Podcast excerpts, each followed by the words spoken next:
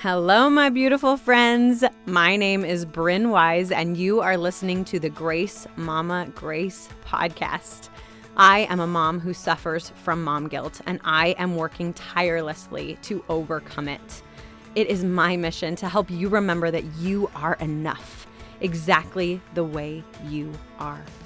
You are the mother your children need, and you are perfect as a mother just because you love your kids. Let's do this.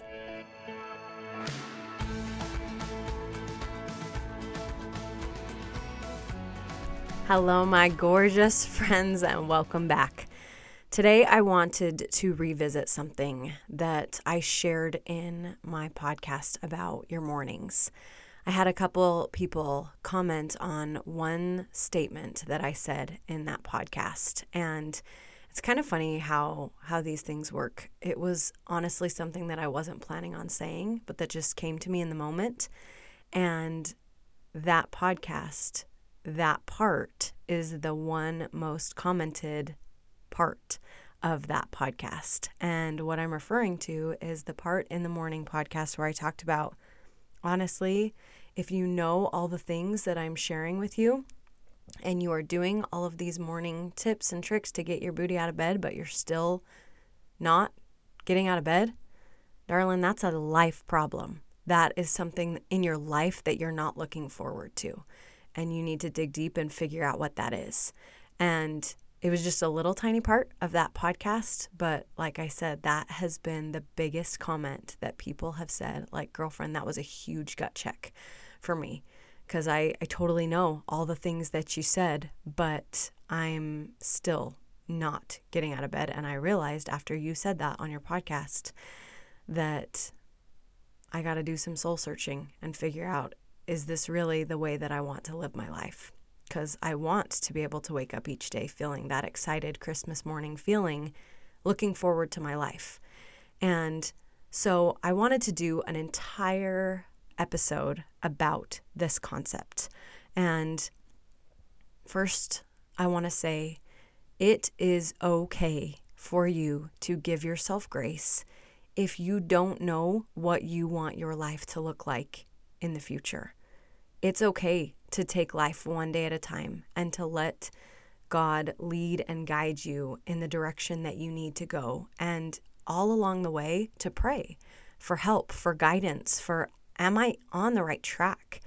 And if not, please help me change and course correct. And if I am, please send me some sort of signal or warm, fuzzy feeling to know, yeah, I'm doing the right thing. And I wasn't planning on saying this at all, but I heard once that when you have deja vu and when you feel like you're in those moments of, I swear I've been here before, I've done this before, I've whatever, right? We've all had those experiences. That is a sign from God that you are on the right track. And I don't know that that's true. Maybe that's just a woo woo thing, but whatever. It it rings true to me.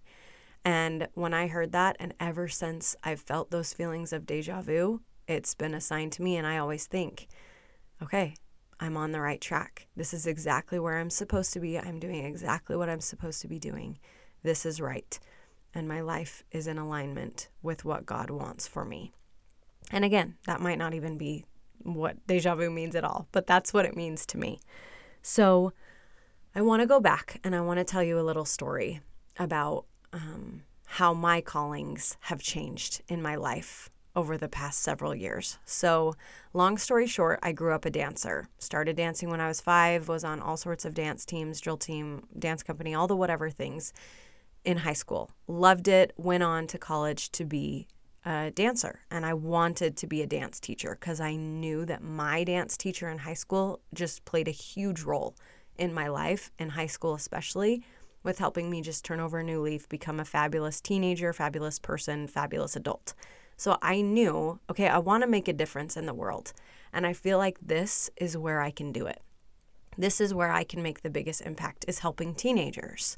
And so I went to school, Utah Valley University, and studied dance. And I was in the dance education program for three years. And I met incredible people and had incredible experiences.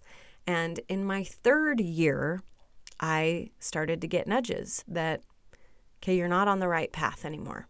This isn't what I want you to do anymore. And it was very frustrating and very hard. And that program is only four years, and I was three years in. So I was very frustrated that, okay, wait, what? I don't get to be a dance teacher? Okay, what do you want me to do instead? And it was actually my really good friend's mom. It was this kid that I dated in high school. I was talking to his mom, and she shared with me, Bryn, I really think you need to work with children. You just have a gift with kids. And this kid that I dated in high school, he was the second oldest of 10 siblings. There was a lot of kids in his family, and I loved every single one of them. And I remember going to his farewell. He served a mission for the Church of Jesus Christ of Latter day Saints. And I went to his like party thing that was right before he was about to leave.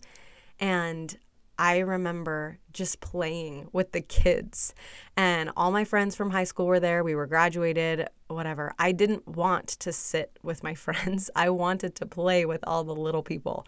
And you guys, we had a blast. I remember exactly what we did. I remember exactly what I was wearing because it accidentally got stuck in the tramp springs and ripped and it was brand new and I was super bummed about it, but it's all good. It was so fun and it literally is probably top 10 best days of my life was playing with these kids for hours and just it it was literally so fun. And his mom pulled me aside several it was honestly probably a year later and encouraged me to start thinking about switching my major and start thinking about working with kids. And that's what planted the seed. I didn't change right away. It honestly took me probably a year and a half to decide, okay, I think I think there is something to this. I think I do need to change. And and I decided to look into early childhood education. But the school that I was going to, Utah Valley University, did not offer that. Um, they did, it was elementary education though, and I would basically have to start completely over. And it would take another three years to graduate with everything I needed. And I was like, no, I do not want to redo this. I do not want to be in school forever. No. And a little nudge told me that I should look at Brigham Young University. And you guys, I was not that person who was a really, really intelligent, fabulous test taker get into BYU as a freshman, that no, that was not me. I literally got a 21 on the ACT. And so I didn't even apply to BYU. I wanted to go to BYU so bad because it like runs in my family, BYU football, all the things, whatever. My dad is a two-time BYU graduate, my grandpa, all the all the things, whatever. I didn't even apply because I knew I wouldn't get in. And so to have this little nudge to look at BYU was like, "Excuse me, what? No, I, there's no way I could go to BYU." But looking at my college degree or my transcripts and my grades, I had good grades at UVU. Granted, I was taking mostly dance classes, and it's really not hard to get an A in dance as long as you show up and try, right? And if I graduated with my associate's degree from UVU, I could transfer to BYU and study early childhood education. So, long story short, lots of miracles, lots of whatever, I did it and I got in. And you guys, it was a total miracle because they don't even accept transfer students if you have, I can't remember the exact number, but it was like if you have over 60 credits already, you can't be a transfer student. You guys, I had like 59. I can't remember the exact numbers, but it was literally one, one away. And all the things I had read were like, nope, nope, nope. Like, it's really hard to transfer. It's really hard to get accepted. Probably not going to happen. And you guys, it happened. I did.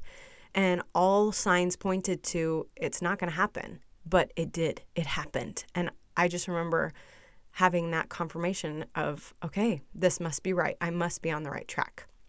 So, long story short, went to BYU, studied early childhood education. It was fabulous. I met incredible people, had wonderful experiences at BYU. Got a job at the BYU preschool, loved every second of it, met incredible people, all the things. Okay graduated from BYU, and I went on to become a kindergarten teacher. Because you guys, again, remember, I wanted to change the world and influence people for good. So then I decided to switch my focus and okay, yes, it is beautiful and wonderful to influence teenagers, But what if I started it even earlier? What if I influenced children and blessed them to grow up to be powerful, positive individuals who believe in themselves? Okay, how small can I go? Preschool, kindergarten. Okay, those are my people. And I loved every second of it. I loved every second of my time as a kindergarten teacher. And it was honestly really hard for me to leave. I only left because I became a mom. I got pregnant uh, in my second year, and my son was going to be born in August, and I wasn't going to come back because I knew that I wanted to be a full time mom at home. And long story short, you guys, when I was, I remember so well the last day of school, my first year, and I was a wreck because these kids I taught in a Title One school, and for those of you who don't know what that means, that means it's very, very, very low income, and 80% of the school or more was on free and reduced lunch. Very, very, very high poverty, and there was a lot of kids in our school that did not speak English. And kindergarten, they come in, they don't speak English at all. It's not like they've had several years of school to get them acquainted with English, and school's the place where they speak it, and home is the space space where they speak Spanish. Like they spoke Spanish to me. I remember one of my students saying, "Maestra, maestra, where's donde está el baño?" Right? Like, "Teacher, teacher, where's the bathroom?" And it just my heart was just so full for these beautiful kids who just needed me and who needed my guidance. And I was able to help these kids with the help of so many others. It was not just me, obviously, but with the help of so many others to take these kids who didn't speak a lick of English and leave my classroom writing and reading in English and passing with flying colors the reading and writing tests. And it was just so fulfilling, so fulfilling but it was so hard for me. The last day of school, it's over. I'm done. They are never going to be in my class ever again. And these kids that I sweat over, cried over, prayed for, helped immensely, these people that have earned a very forever spot in my heart, they're gone. They're not mine anymore. And it's not up to me if they move or transfer schools or whatever. And I just remember my heart was literally ripped from my body that first day of the end of the school year. And I just was like, I can't do this forever. I can't. It hurts too much. So, little plug you guys for for teachers, especially the good ones who you can tell they love their kids. seriously follow them on Facebook. And those mamas who I am friends with on Facebook and they reach out to me still updating me about their children, I love it. I love it. I love it. So I remember going into my second year thinking, I just, I can't love these kids as hard as I did my first year because it's just going to hurt so much. And and thankfully I it was okay. I loved them so much and the last day of school was still hard, but it wasn't as awful as the first year. And there were kids that came and went sooner than I wanted them to. And I just remember thinking, okay, I am excited and I am ready to be a mom because no matter what, that kid will be mine forever and they can't be ripped from me. And I can pray over them and I can sweat over them and I can love them immensely and no one can take them away from me not even death, because the church that I belong to, we believe in forever families, that we will get to be together forever, even after death. And that's when I knew, okay, I'm ready. I'm ready to be a mom. I'm ready to embrace my calling as a mom. And so, so far, right, my calling in life has changed three times. I want to bless teenagers. Okay, wait, no, I don't. I want to bless kids. Okay, wait, no, I don't. I want to bless my kids. Okay. And when I was in this phase of my life of mom, all the things, I had been a Beachbody coach for over a year. And I it was kind of something that was just fun. I loved Beachbody workouts ever since I was like 17 years old and I was pregnant at 25. So it had been in my life for eight years at this point. And it was just kind of something I dabbled in. And I decided after my son was born to take it seriously and to really lean in on the community so that I could still have coworkers and a community and not be so distraught and sad now that I lost that aspect of of me. I wasn't going to be going to work anymore. I wasn't going to be blessing kids anymore. I wasn't going to be doing those things anymore. And now I just I'm home. I help my kid. And that's it. And that's all. And for me, that wasn't fulfilling enough. I didn't want to just be a mom, but you guys, I had so much guilt about that because all growing up, that's all I ever wanted to be was a mom. And so now all of a sudden that it's not fulfilling enough for me to be a mom, why do I feel like I need and want more? And honestly, it's taken a lot of years and reflection to figure it out. And go back and listen to podcast number 1 if if you don't know what really helped me to make that flip and that switch, but that's not something I struggle with anymore because I know that because I have this new outlet and this different thing that I feel called to do, I am a better mom. I know it. I know I am. And especially because part of my work is to do so much on my mindset. And I spend so much time in gratitude and in affirmations and in visualizing my future and in personal development and in trainings that bless me as a leader, as a person, as a friend, as a coach, as a mentor, as a, all the things, all the roles, all the hats, right? And I know that the things that I have learned as a coach have blessed me as a parent. And you guys, it's it's a different thing than I ever thought I would do. I even when I said yes to being a coach, I never thought that it would get to where it is today. And my whole point in sharing that with you is you don't know where God is guiding you.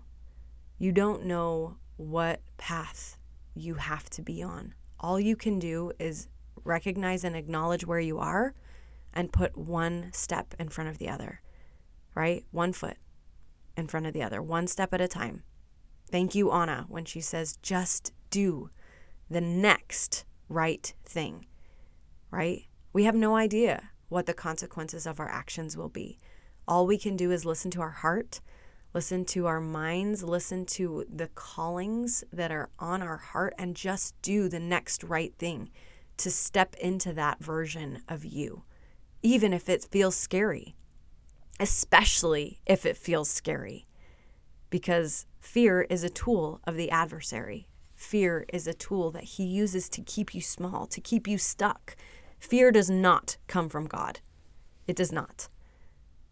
And when you embrace that fear and take action anyways is when you truly start to see your life unfold and change in front of you. Okay? And remember, when I wanted to be a teacher, I I wanted to influence little people. And I think part of my guilt when I switched my my calling over to coaching was that okay, I'm not really blessing kids anymore. And I thought that was my calling. And my sister actually helped me realize okay, but who are you blessing instead? You're blessing moms who can then bless their own children. And you are influencing so many more children and potentially generations to come because you're starting with the mom. And you guys, that's where this podcast came from. It was a small, tiny nudge on my heart that was scary that I did not feel like I could do. And little things just kept prodding me and pushing me. And so here I am, still trying to do my best to influence children, but through a different avenue, through blessing you, my friend my beautiful mama friend, so that you can be the mother you were sent here to be so that you can recognize that you are enough, you are beautiful, you are incredible, you are the mother your children need. And you can step into that confidence of knowing how incredible you are and listen to the callings on your heart.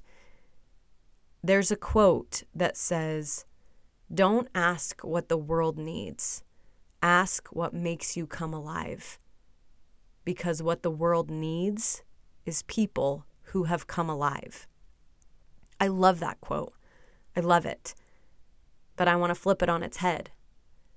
Don't ask what your kids need. Ask what makes you come alive. Because what your kids need is a mom who has come alive. Your kids need you to come alive. And if you are living this monotonous day to day life, not looking forward to what is in store for you, my friend, I invite you to find yourself. It's really, really, really easy to get lost in the monotony of carpooling and soccer practice and dance lessons and horseback riding and diaper changes and nap time and tidying and cleaning and toys and whatever. It's very, very, very easy to lose yourself in the monotony. And if you're struggling to come alive, go back and find that person who you were before you had children. And that doesn't mean you have to become a kindergarten teacher or a dance teacher or a Beachbody coach or anything like that. Go to dance classes, attend live fitness, go on walks outside by yourself, even if it has to be at four o'clock in the morning, like me, so that you can go by yourself. Go take an art class Find a city soccer league that you can play on. Join a softball team and play. What makes you come alive? Because your kids need a mom who has come alive. Why do you exist, my friend? Do you exist to be a mom? And if so, what kind of mom do you want to be? What kind of children are you hoping to raise? And I think so many times we get lost in the, okay, but I have to be there for my kids in every single minute and every single second and every single thing. And that's really not true. It's good and important for your children to play independently. It's good and important for your children to problem solve independently. It's good and important for your children to fight with each other and figure it out on their own. And they can't do that if you're constantly being a helicopter mom, hovering over them because you have to be there for every beck and call. Okay? It's okay for you to find things outside of motherhood. I really want to challenge you to sit down and ask why you exist. And if you're someone who believes in God, ask Him, Why do I exist? And then, whatever answer you receive, remind yourself of it. I have an app called ThinkUp. I referenced it in the morning podcast. And I have an affirmation that reminds me of why I exist. And every day I hear myself say, I exist to share God's light and to help others come unto Him. As I let the light of Christ shine through me, I give myself and others permission to be the person God sent them here to be. After you're done being a mom, when your kids are all grown and raised, will you still know who you are? Or will you be completely lost because all you ever wanted to be was a mom and you've lost yourself? Will you still have a relationship with your spouse once your children are all grown and gone? Or will that be lost too? because your whole world revolves around your children and nothing but. Okay? Food for thought. There is no one in the world like you. So give people the gift of you. Figure out why you're here. Figure out what contribution you can make to the world. And then make that contribution. Because when you come alive, when you show up, when you do the things that you feel called to do, you are blessing yourself. You are blessing your spouse because he plays a part in you and your happiness. You are blessing your children because they play a part in your life, in your happiness. You are blessing every single person in your circle of influence because you have come alive. What's your calling? Why do you exist? And again, it's okay if you don't know the answer to that right now. Take time to reflect. Take time to mull it over. Take time to pray about it. And just do the next right thing. One step at a time, one thing at a time. And pay attention to those little moments, those little nudges, those little signs from the heavens that you're on the right track. This morning, I saw a shooting star. And that sounds so silly, but I love shooting stars. And that to me was a sign from God, from the universe, that I'm on the right track. And I saw one a few days ago too, both at 4 a.m. in my morning walk. Look for those signs. Figure out what you need to be doing with your life and come alive, my friend. I love you. I believe in you. And I'll talk to you next week. All right, you guys, that's it. Thank you for sticking around. If this message spoke to you today, please feel free to share it with someone you love. It would mean the world to me if you would leave this podcast a quick review from wherever you're listening from so that other mamas can find it too. Be sure to find me on Instagram so that we can be friends in real life. You can find me at Bryn Wise. Thank you for making the choice to become a mom. Thank you for loving your kids. Remember that you are doing better than you think you are. Remember to lean on your village. Remember, the biggest contribution you make in this world might not be something you do, but someone you raise. And always remember to give yourself grace.